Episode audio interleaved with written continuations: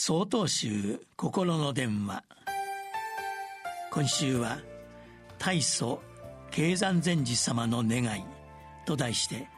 山口県善福寺大野哲司さんの話です。仏教のすべての仏様菩薩様お祖師様僧侶たちはおのおの表現は異なりますが自分と世界の幸せを願うという共通の願いを持っています。この願いを絶えず念じて保ちその成就に向かって自らを整えるのが仏教徒の本分です。曹洞宗の大祖経山禅師様もそのご生涯の中で何度も願いを起こされたことが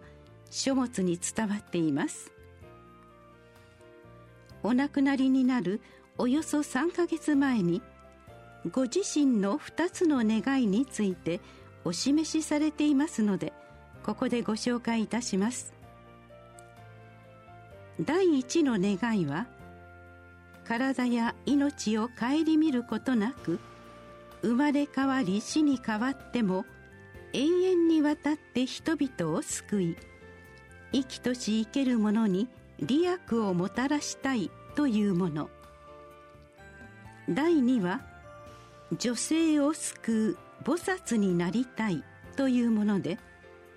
経山禅師様の母君の遺言に従って起こされた願いだと説明されています。経山禅師様はその願いにたがわず生涯にわたり男女を問わず多くの方々の苦しみと悲しみに寄り添われお諭しされ安らぎを与えられました。また女性の正式な出家をお認めになり曹洞宗で初めてとなる女性の住職を認可されたのでした。経山禅師様への土地や建物の寄付伽藍建立のための常在寄付者のお名前が伝わっていますがその半数以上が女性で占められており当時いかに経山禅師様が女性に敬われていたかがうかがえます。本年は大祖経山禅師様が大本山総持寺を改装されてちょうど700年を迎えます。この節目に経山禅師様のご遺徳を忍び仏教徒としての願いを新たにしたいものです。